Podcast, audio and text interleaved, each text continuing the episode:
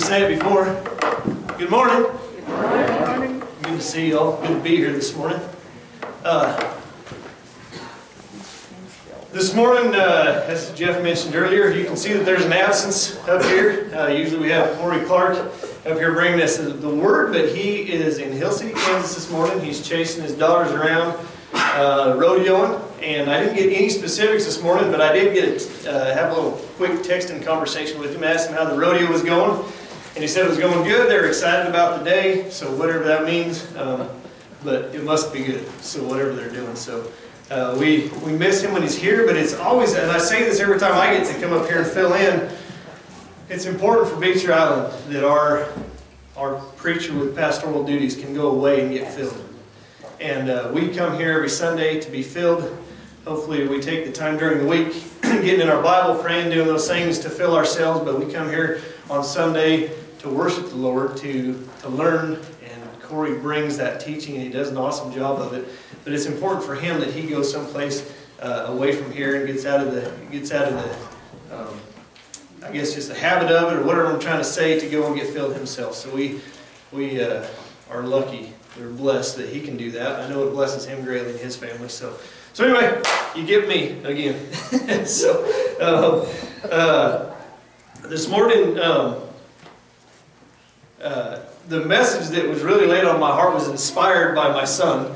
And earlier this week, uh, I was putting him to bed. Uh, Andrea was was off. She wasn't home for bedtime, doing her thing, whatever, whatever, whatever she was doing. Where were you at? it doesn't matter, whatever. Anyway, she was she she was mad and left. No, she wasn't mad and left. But anyway, so I was putting the kids to bed. And I got Emery put down, which that's a, a, simple task, no big deal. Went into Ellie's bedroom and, and uh, was telling him good night. And I was kind of having a short little conversation with Elliot. And I said, hey, uh, so this Sunday, uh, I got the call. I'm gonna I'm gonna do the, do the teaching this Sunday. I said, what do you think I ought to teach on? And in true Elliot fashion, he goes, I don't know. Thanks for your help, bud. Appreciate that. I said, no, seriously, what, what, what, would you, what do you want me to, what do you think I ought to preach on?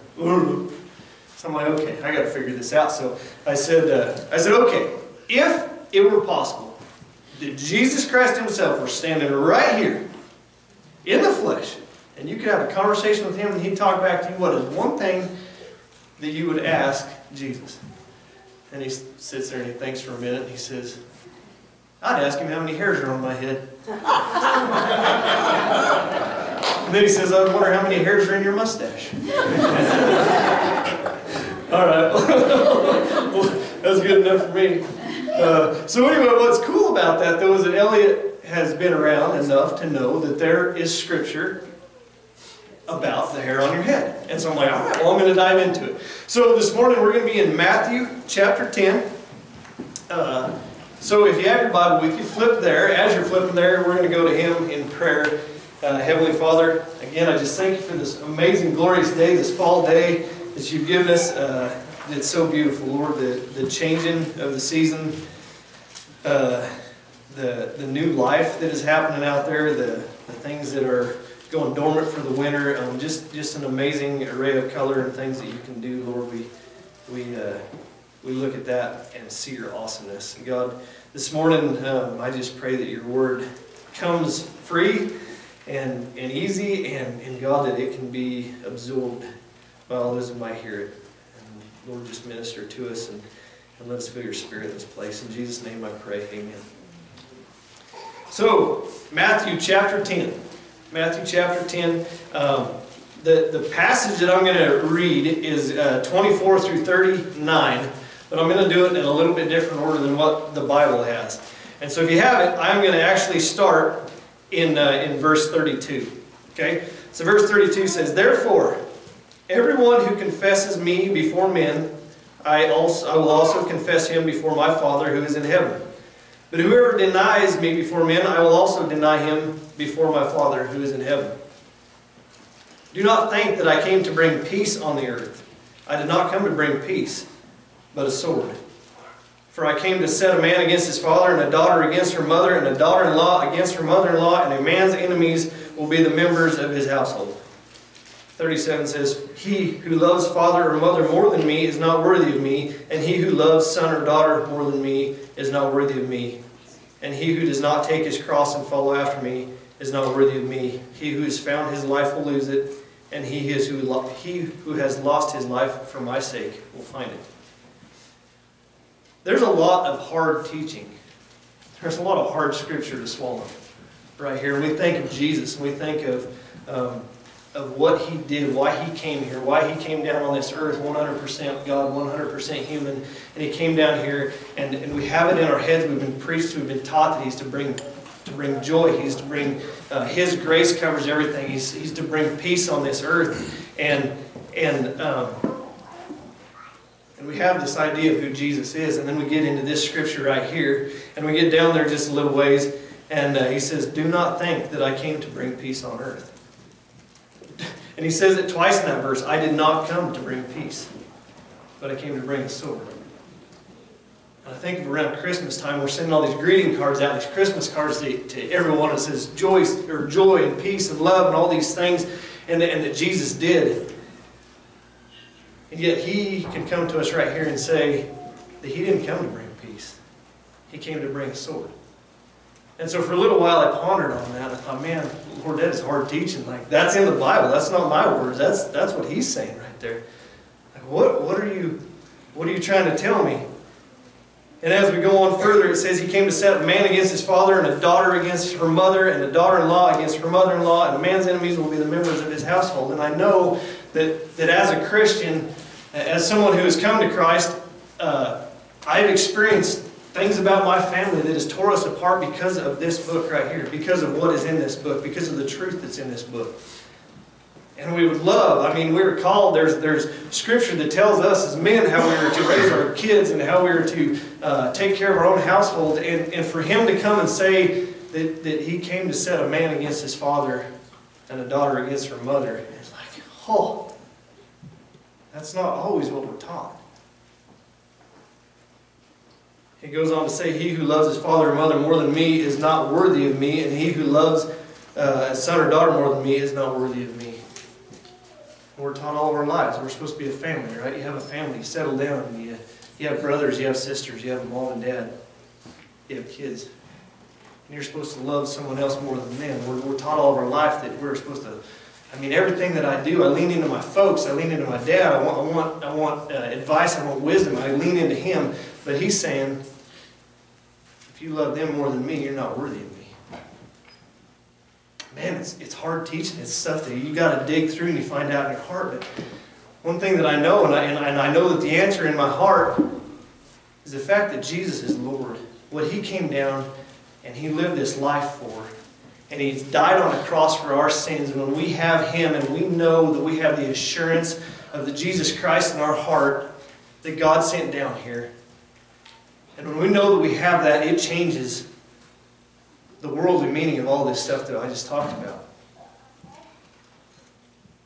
You see, he came on this earth not to bring peace to the world he knows, and it's taught to us in the Bible that Satan, he's the head of the world. That guy's, he's, he's running rampant in this place.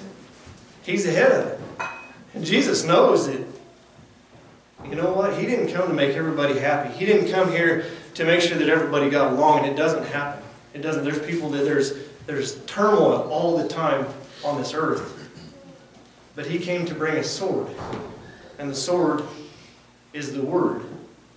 And the word is Jesus. We can look in, in, in the Gospel of John, we can look in 1 John, and, and they talk about the word. The word came down here in the flesh. The word came down here in the flesh. The word was Jesus. He came down here in the flesh. It says elsewhere, uh, that the word is sharper than any two-edged sword. It's sharper than any two-edged sword. It can cut deep. And so he brought the he brought the word, he brought the sword, and it has the truth in it. And sometimes there's people that don't like the truth. There's people that have never heard the truth. There's people that, that hear the truth and they want to turn from it anyways. And Jesus knows that. And I sometimes think about how blessed we are to be here in the United States of America, when you think of what you see on the news over there in Afghanistan, what's going on, or, or other nations, third world countries, and they're persecuting Christians, they're lopping their heads off left and right because they're Christians. And, and we think just because we're Christians we're immune from anything like that. Those people are living and they're dying and they're, they're, they're going through the things that, that worry us, that this all talks about. He came not to bring peace, but to bring a sword. And this is our sword. And when we have this sword in our hand, when we have this scripture, when we have the Word of God in our hand, we have it in our hearts, and we study it and we know it. And it's a tool that we can use. And, and when he goes on to say that he brings uh, to set a man against his father and a daughter against her mother, I've, I've witnessed a little bit of that in my own life, with my own family. Because I've come to the Lord and I know Him, but maybe there are certain people in my family that haven't come to the Lord yet. And for a time, it puts up a boundary. It puts up a barrier. And you can't have conversations that you wish you could have. Maybe some of you have the same thing in your lives too, that you know the Lord. You know, or, or maybe you were someone who didn't know the Lord before and, and someone else from your family did know the Lord, and it causes a little bit of grief. It causes a little bit of tension. But you know what? If we keep working at that, and I'm blessed because because as I keep working at it with the family that I have and get them to know the Lord a little bit more, we're not set against each other anymore. And they know the truth just as much as I do. Now they have that sword. But it does happen. And when it says that he who loves his father or mother more than me is not worthy of me, and he who loves his son or daughter more than me is not worthy of me, you know what? When we have Jesus, when we know that we can lean into him no matter what we do, no matter where we're at on this earth, no matter where our where our heart is at the time, where our brain is at the time, no matter what we're doing on this earth, when we have Jesus, we can always lean into Him. We can always love on Him. He always has the answers. He will comfort us. He will take care of us better than your mother or your father ever will. And I pray that, that Elliot and Emery can love Jesus more than they love me. Because when they have Jesus, they have it all. And so it's a hard teaching to begin with, but when we can understand what Jesus is to us, what He is, we can lean into him. We can love him more than that. He who does not take his cross and follow after me is not worthy of me. He who has found his life will lose it, and he who has lost his life for my sake will find it. Again, that's another hard teaching. He's saying, lose your life for me. It's like, I don't, I don't want to lose my life. Well, when you come to the Lord and realize what he can do for you, it's not a big deal to lose your life because you gain everything when you lose your life for Jesus. So there's these hard teachings. There's these things in this passage uh, that are hard teachings. And it takes a lot of digging and figuring out what, what he's trying to say in there. We can go into that. We could, we could preach a month of Sundays on this on these things right here and what it means to each and every one of us and, and, and where we can where what we can glean and where we can go from there. Uh, but you know what? One thing that just kind of got to me was sometimes we need a hard teaching. Sometimes we need something that hits us sideways it's a, it's a glancing blow that we don't understand at first so that we can understand how important it is to understand how important we are to God. We need, we need hard teaching so we can understand how important it is to understand how important you are to God. Let that sink in for a minute. As you think about that, we're going to go back up to to verse 24. I'm going to read, I'm going to read uh, 24 through 31. A disciple is not above his teacher, nor a slave above his master. It is enough for the disciple that he become like his teacher, and the slave like his master. If they have called the head of the house Beelzebul, how much more will they malign the members of his household? Therefore do not fear them, for there is nothing concealed that will not be revealed, or hidden that will not be known. I tell you in the what I tell you in the darkness, speak in the light. And what you hear whispered in your ear, proclaim it upon the housetops. Do not fear those who kill the body but are unable to kill the soul, but rather fear him who is able to destroy both soul and body in hell. Are not two sparrows sold for a cent, and yet not one of them will fall to the ground apart from your Father? But the very hairs of your head are all numbered, so do not fear. You are more valuable than many sparrows. Good stuff. Good stuff in there. I'm going to tell you, so this, this passage in, in my Bible, it's an NASB, the one that I'm reading out of. At the beginning of the passage, this is not scripture, it's just the people of the NASB wrote this heading that says the meaning of discipleship.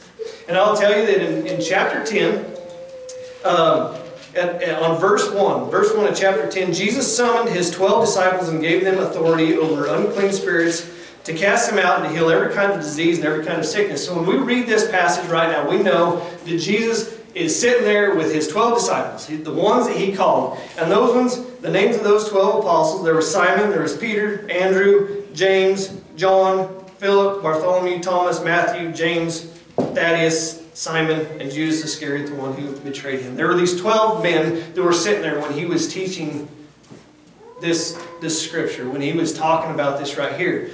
Um, and so when we get to this, this part where this meaning of discipleship, and we study it and we dive into it, can we ask the question, does that, does that speak to me? Is that something that I can learn from, or was that only to his 12 disciples? And I know we've had this conversation in Sunday school here before, I don't know, it's probably been close to a year ago, I suppose. We, we had the discussion of what's the difference between a believer and a disciple.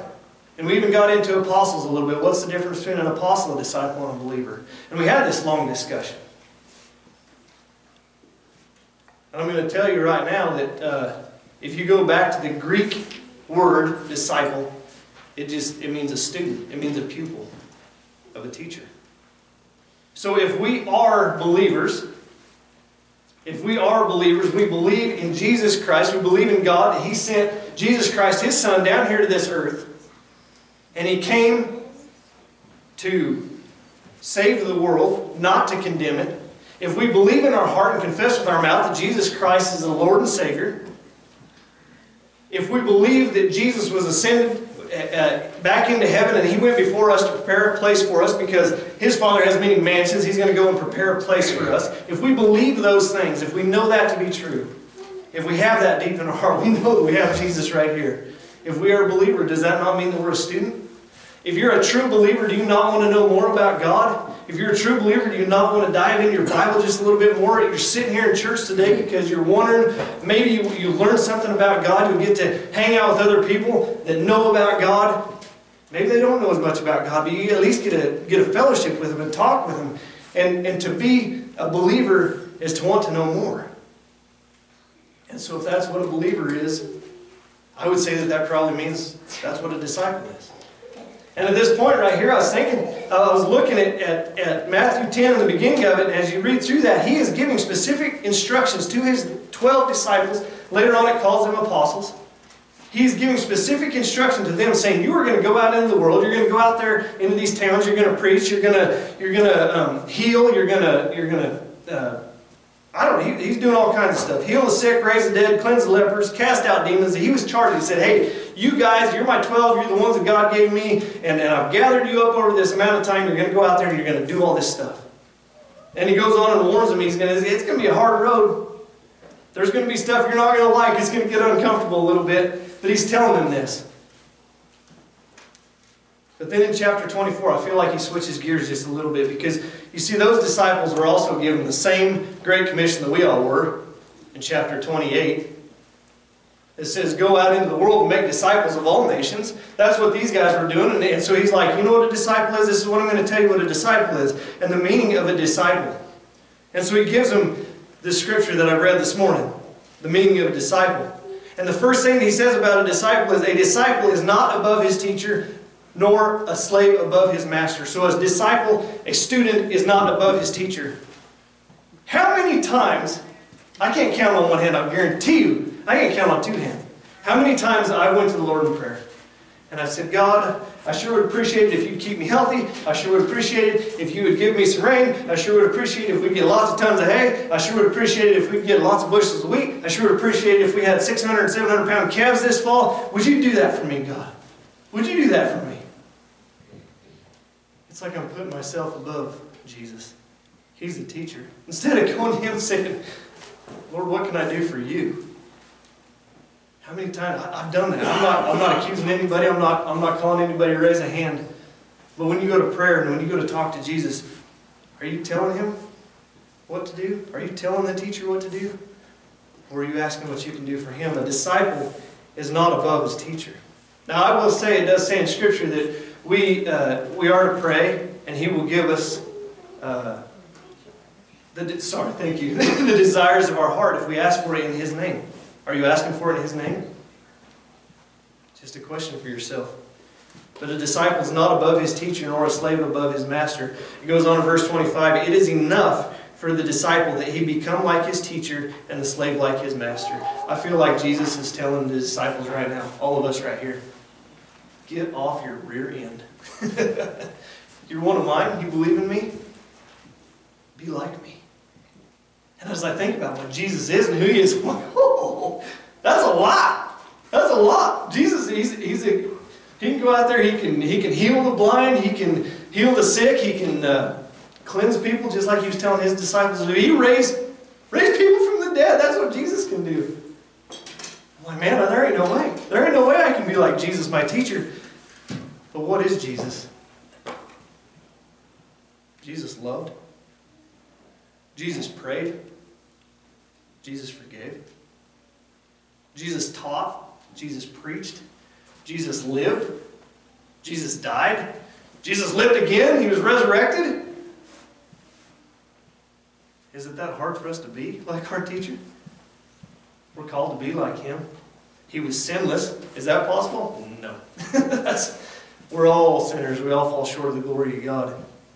But if we continue to strive to be like him, that's what the teaching's about. We're a student of his. He's teaching us. He wants us to be like him. You can be a believer and you can sit there and that's I'm not telling you that's wrong. You believe you know Jesus, you've got him in your heart, and uh, and you know you've got you're, you're on you're on the way to heaven. You you feel that because you know that. If that's all you do, at least you have that. I'm not saying that, that, that that's a that's awesome. You're saved. That's awesome. But if you are, he's saying, be like your teacher. Be like me. So is it enough? I ask you today. Is it enough for you to be like Jesus? Is it too much? Is it not enough? Jesus is saying, it is enough to be like your teacher, to become like your teacher. Tell you what, it's pretty easy to fail. I know that. I've done that plenty, but we keep leaning into Him. We keep asking Him how to do it. We keep asking Him, Lord, what do you want from me? What can I do for you today? We will, we'll get there. He'll get us there. He'll get us there. Uh, it says, if they have called the head of the house Beelzebul, how much more will they malign the members of his household? And I, I got a little bit caught up right there because I thought, hold on just a second. Now he's talking about disciples. And all of a sudden he switches gears and he says, if they have called the head of the house Beelzebul, how much more will they malign the members of his household? And I thought, well, he can't be talking about, he can't be talking about the disciples because when he talk about Beelzebul, he's talking about Satan. He's talking about Satan. And, and every reference to that obviously goes to Satan. And so if they have called the head of the house Beelzebul, he's not talking about disciples. But what I thought was kind of cool is this is almost a little bit of prophecy because if you flip over, well, uh, in chapter 12, um, verse 22, it talks about Jesus. Then a demon-possessed man who was blind and mute was brought to Jesus and healed him. So the mute man spoke and saw. All the crowds were amazed and were saying, This man cannot be the son of David, can he? But when the Pharisees heard this, they said, This man casts out demons only by Beelzebul, the ruler of the demons. And he knows this is coming. He knows that there are people out there, these Pharisees, which were supposed to be like the most righteous, the most religious, the smartest people of the time. They knew the law front and back. They knew how many laws there was and how to, how to take care of all those laws and what you're supposed to be doing and how you're not supposed to sin and all these things. They're, they were the best, like they were the, the head honchos of that time. And he's saying, them people are going to accuse me of being from Satan. And so if they're accusing me of being from Satan, then how much more will everybody that's under them that follow them also be driven off course, also be driven off the tracks? And he's saying, you know what? They're out there. And if they've called the, the head of this house that God has made visible, how much more will they, they screw everyone else up that's out there? So be careful. Be careful out there. He says in verse 26, Therefore do not fear them, for there is nothing concealed that will not be revealed, or hidden that will not be known. There's nothing concealed that will not be revealed. There's nothing hidden that will not be known. And I think these Pharisees were thinking that there's something behind this, there's something that we're not seeing. There's something that, that just seems a little fishy about this Jesus guy, this guy that can come and he's, and he's perfect and, he, and he, he performs these signs and these miracles and these wonders and he loves and, and he doesn't ask for nothing else in return other than just to believe in him. There's got to be something else there. But he's saying, there's nothing concealed that will not be revealed or hidden that will not be known. I believe in this time right here that as he was talking to his the 12 disciples, he was saying, you know what? We're in this time right now. In, in the not too distant future, they're going to march me down they're going to beat me, they're going to hang me on a cross for everyone's sins, and I'm going to be in the grave for three days, and then I'm going to be resurrected. And, and he's telling them that there's some stuff that's going to happen. It's going to be revealed. Nothing is going to be concealed. And in that time, I think those, those, those, uh, those disciples, that's what they needed to hear. But what, what about us today? We're disciples sitting right here in this church, in these pews. What is concealed that won't be revealed? Well, I'll tell you, there's still some prophecy that hasn't happened yet. We can flip to the back of our Bibles in the, in the book of Revelation. There's a whole book full of stuff that, that, that he hasn't come back yet. And he's going to come back. And it's not concealed, it will be revealed, and it's going to happen. He gave us everything that we needed to know right here in this book. Nothing is concealed that won't be revealed. Nothing is hidden that won't be known. He gives us everything that we need. There's a, there's a verse in Deuteronomy 29 29. Um, let me find it real quick. I just happened across it the other day, which I just I think is so so neat. It says, "The secret things belong to the Lord our God, but the things revealed belong to us and to our sons forever, that we may observe all the words of this law." Now, I haven't done a lot of research on that particular verse, but what I'm saying is, the, what I kind of got out of that is everything we need to know, everything we need to know as humans, everything we need to know as disciples of Jesus is, is given to us right here. That's everything that we need to know. And we can use our brains, we can use our hearts, we can dive into it and, and go find more and, and grow our faith and grow in the faith to go find that. But it's all there. It's all there. We need to trust in that, that God has it all figured out. 27 says, What I tell you in the darkness, speak in the light. And what you hear whispered in your ear, proclaim upon the housetops. And again, as he's talking to his 12 disciples, I'm sure that there's times that they sat around in a circle, and maybe they're by a fire, maybe they're in a house, they're reclining, eating together, or something like that. And he's saying, What I tell you in the darkness, what I tell you when we're by ourselves, go and tell it to the world. If I whisper something in your ear, I want you to go to proclaim it among the housetops. And you know what? I thought about that even more there's a lot of darkness in this whole world. There's a lot of hurt. There's a lot of despair. And you know what? Even for a guy like me who is, I'm kind of a half, glass half full kind of guy. I, I like to be positive. I, I like to, I like to spread his light. I like to be happy. But you know what? This was a long summer. I'll stand right up here and tell you it was a long summer. There was, there was a lot there was a lot going on. And, and all of this, these things that, that the Lord has blessed me with, the, the extra hay that we're putting up, the extra farm ground that we have, and I'm out there in a tractor, and I'm not getting on the horses like I want to get on horses. I don't get to go hang out with my family like I want to get, like I, like I want to go hang out with them because God gave me all that stuff. And for a while there, it was this place of darkness. But sometimes it's in that darkness that the Lord does speak to us. When we're, when we're riding high, when we're on top of the mountain and everything's hunky-dory, we don't need God. Right? I mean, shoot, I got this handle, don't worry about it. But, but there are things that He reveals to us in the darkness. Where, that's where testimonies are born. You hear all these crazy testimonies about people who are in prison or on drugs or, or you know, just doing, they're just deep in the middle of sin and they come up out of that because they were in the darkness and they let the Lord speak to them and they can come back out of that and they can, they can bless other people and encourage them by what they've done and what the Lord did to them. You have people like me that I don't really have that wild, extravagant of a testimony. Praise God. But in that time, he's still, I, I, there's still darkness. There's still things that, that, that, happen to us in our lives that we cannot control. And it is in those times that Jesus will speak to us. If we open up our ears, if we have ears that, ears that we will hear, He will open, open our hearts so that we can hear Him. Speak in the light. Last night, last night, I was kind of trying to figure out what I was going to say today. and uh, I was out in the leather shop and I was kind of going through some things and Andrea and the kids were in, inside obviously and it, it was getting kind of late so I came inside and Andrea just crashed out on the couch because she's pregnant apparently and tired.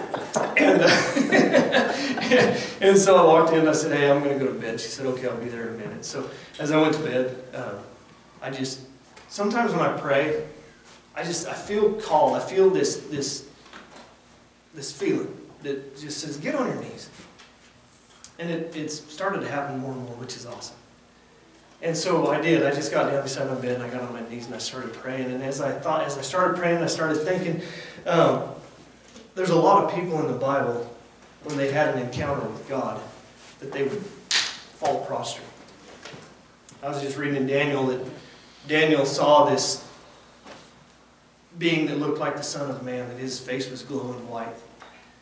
And Daniel was scared, but he fell on his face. I mean, he was face down in submission to God. And as I was on my knees, I was like, I don't feel like I'm low enough. And so I did. I got on my belly. And this might sound weird to you guys, but I got on my belly and I was, I was praying. I'm like, Lord, there is no one. You are the only one that is worthy of praise. You are the only one that is worthy of praise. And as I'm as I'm praying, I'm thinking, God, there's there's been a lot this summer, and, and it's kind of slowing down. And I thank you for that. I thank you for all these blessings. And, and Lord, I've been trying to take all this stuff on my own, and I know that I can't do it. You gave it to me. I prayed for this stuff, and it's happened. And now all of a sudden, it's like I prayed for the world, and He gave it to me. And I'm like, oh, now I don't want it. No, I can't be like that. I'm like, Lord, uh, I, I know that you can make it fit. I know that you can help me to figure out how to how to divide up my time to do what I need to do. And I got quiet for a second. I quit praying. And I heard something whispered in my ear. You know what the Lord said to me? Was a question. He said, Are you ready to come back yet? And I was like, Whoa. All this time. All this, this whole summer, I've been worried about me. I've been worried about the things that I'm doing. I've been worried about how I'm going to do things right, how I'm going to take care of things that are on my place on my ranch, take care of my mother-in-law's stuff, all at the same time. And I prayed, yeah, I prayed. I, I, would come to him like, Lord, I don't, I don't feel like I ever left you. But when he was the one that said, Are you ready to come back to me yet? I was like, All right, God. Yeah, it's time. It's time. I should have been doing this all along. I should have been falling down prostrate on my face and praising you for what you've done for me and trusting you that you're going to get it done. And so today I'm telling you that. Something was whispered, whispered in my ear, and I'm proclaiming it to you because it's something that the Lord spoke to me. As we go on, it says, Do not fear those who kill the body but are unable to kill the soul, but rather fear him who is able to destroy both soul and body in hell. There's a lot of times in the Bible that it tells us to fear the Lord. I had a question about that the other day. A young man asked me, what is, what's that supposed to mean? Why are we supposed to fear the Lord? Well, in this situation, it's a reverent, a reverent respect for the Lord. I mean, you just got to understand the Lord can do just about whatever He wants. He, he will, and He can.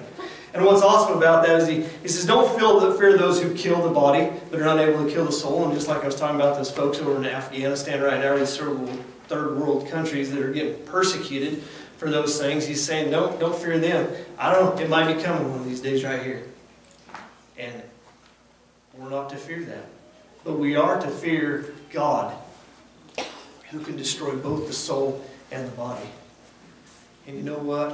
What I've learned is to fear Him in a reverent respect like that. To fear Him, excuse me, is to love Him and to understand His love for us. Because that's a, again, that's kind of a tough teaching. It's like, man, I don't, I don't want to fear you. Are, you're the amazing God. You're the God that's supposed to comfort me. You're the God that's the, all the good things, that, but, but I'm supposed to fear you. And he's, he's saying, well, yeah.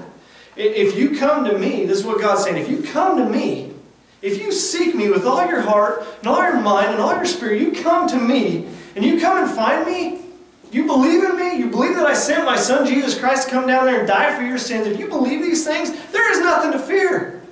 Because I've got a spot for you up here. I've got a spot for you, and I'm going to give you life, and I'm going to give you life in abundant while you're there on that earth, and I'm going to give you life everlasting while you're here with me. There is nothing to fear. But for those who don't believe, you better be fearful.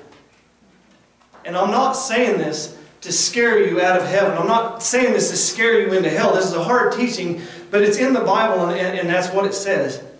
And, and, and if you hear that this morning, whether you're here in this building or here online, uh, if you hear that this morning and you're thinking, well, you know what, if that's the kind of God that that is, then I, I just, I'm just not going to believe in Him. I'm going to tell you this right now. Just because you don't believe in God don't mean He ain't real. He is real. Just because you don't believe in God don't mean He ain't right there. So fear Him, but respect Him and love Him. There's nothing to fear after we come to Him, after we pro- proclaim Him. It is good stuff. In verse 29, it says, Are not two sparrows sold for a cent, and yet not one of them will fall to the ground apart from your Father. I didn't do a lot of research into this, but what I'm thinking is your penny can buy two sparrows. You get a two for one. You get a two for to go buy two sparrows. Sparrows are small, they're insignificant, they're not important. And and this is like I say, I haven't done any research exactly on this, but I know that people could go to uh, buy animals and sacrifice for their sin. And if they didn't have an animal of their own, they could go and they could buy a goat, or they could buy a, a lamb, or they could buy a, you know different things. If they didn't have enough money for that, they could go buy a, go buy a dove because they were cheaper. So possibly that might be what that means. That a sparrow, they, they, if that's all you can afford, that's all you can afford. They're very insignificant. There's not much there. You can buy two of them for a cent.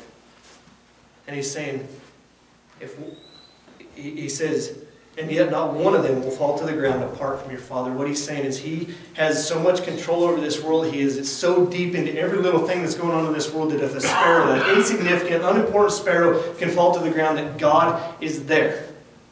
He's going to be right there. And it goes on to say, but the very hairs of your head are all numbered.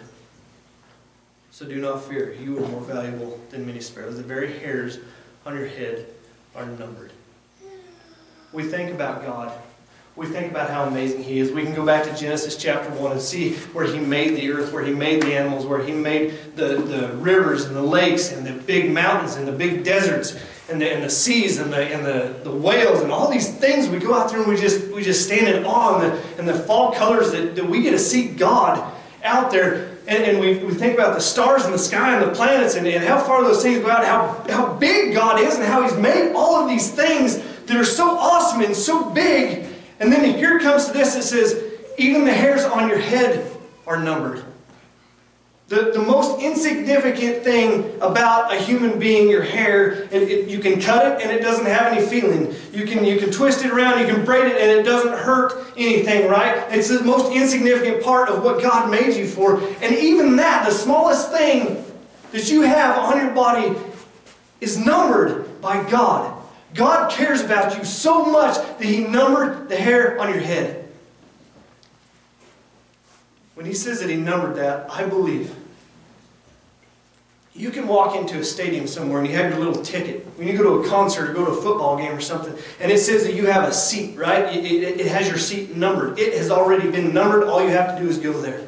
It's not like it's getting numbered as you're walking into the stadium. It has already been done. My belief is that God numbered the hairs on your head before the world was created. He knew the future. He knew what he, he knew you. He knew he had a plan for you. He knew you before you were in your mother's womb. You were fearfully and wonderfully made by God the Father, and He cares about you so much. The smallest part of you He has figured out. He is a number. He cares so much about you. Are you not much more valuable than some sparrows? Are much more valuable than many sparrows? That is our God. That is our God. And, and like I said before in this passage, there's some very hard teaching. Sometimes that hard teaching is so that we can understand how important it is that we understand how important we are to our God. And He wants you. He wants you. He wants you as His disciple. I'm going to invite the music team back up here. Uh, you know, uh, sometimes I feel like when I was first, when I first came to Christ, when I was a small boy, I thought I had it figured out and I was ramped up and I was ready to roll. And then for a long period of my time, my life, I just kind of put God by the wayside. I let him I let him hang out over there. I knew he was there. I trusted him. I believed in him. But I was just kind of hanging out in my own little world. And when I made the decision a couple years ago to, I need to follow him. He's called me. He wants me to do stuff for him. It was the most amazing feeling. It was the most amazing feeling, and I did not have any idea what it was going to look like. I was scared to death, but I trusted in the Lord. And maybe you're there right there right now. Maybe maybe you have just came to Christ. Maybe He's just entered your life. Maybe you've just invited Him in, and you're currently saved. And, and you have that this amazing, overwhelming feeling.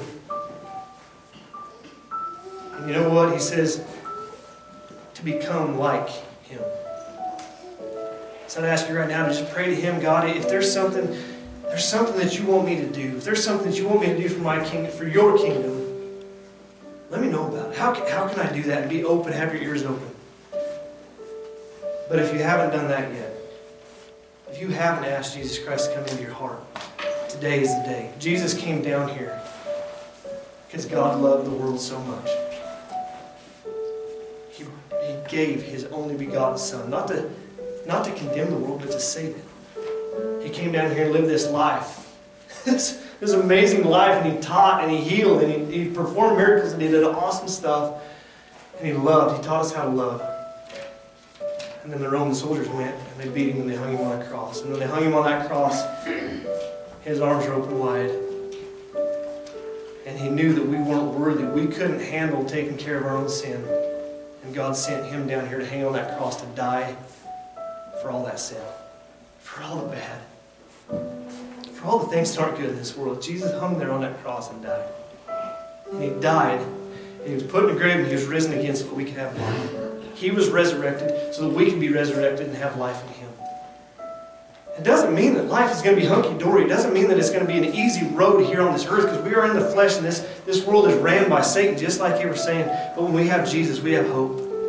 We have something to look forward to. Each and every day we get up out of bed and know that it's a new day that He gave us and we can go to work for Him and what He wants us to do. And when we're done on this earth, He has a place for us. He has a place for us to call us home. And so, Elliot, my answer to your question is I'm guessing that Jesus probably knows how many hairs are on your head. But it's not about how many hairs are on your head. It's the fact that He cares enough to know how many hairs are on your head. That's our Jesus. Heavenly Father, I just thank you this morning for your word. I thank you for um, its power, God, that it's it's this sword that can pierce us, that it can get to our soul, it can get to uh, the depths of us, Lord. And I, I just thank you that you um, spoke this to me. Lord, I thank you that uh, you answer. And when, when we ask that, that you were you are there with an answer. We have to open our ears and, and lean into you, Lord. I thank you for your word that we can dive into it. I thank you that you have you have the ability to hear our prayers and you and you, you bottle those up and you know and you will answer them. God, I thank you for sending your son Jesus Christ to die for us on this cross. God, I thank you for caring for us so much that you even know how many hairs are on our head, but the, the fact that that doesn't matter, just the fact that you care so much to know that the smallest, the smallest things about us, Lord, nothing is a secret to you. God, I thank you for, for the hard teachings. The things that are, are hard for us to comprehend when we dive into them, Lord, we know that it's so that we'll understand how important it is to understand how important we are to you. God, let us lean into you. Let us know you more. God, if there's anyone in this building today that needs prayers, I just pray that they uh, come forward and find me or someone in the back that, that we can pray with them, Lord. And this morning I just uh, I just thank you so much for your grace. Thank you.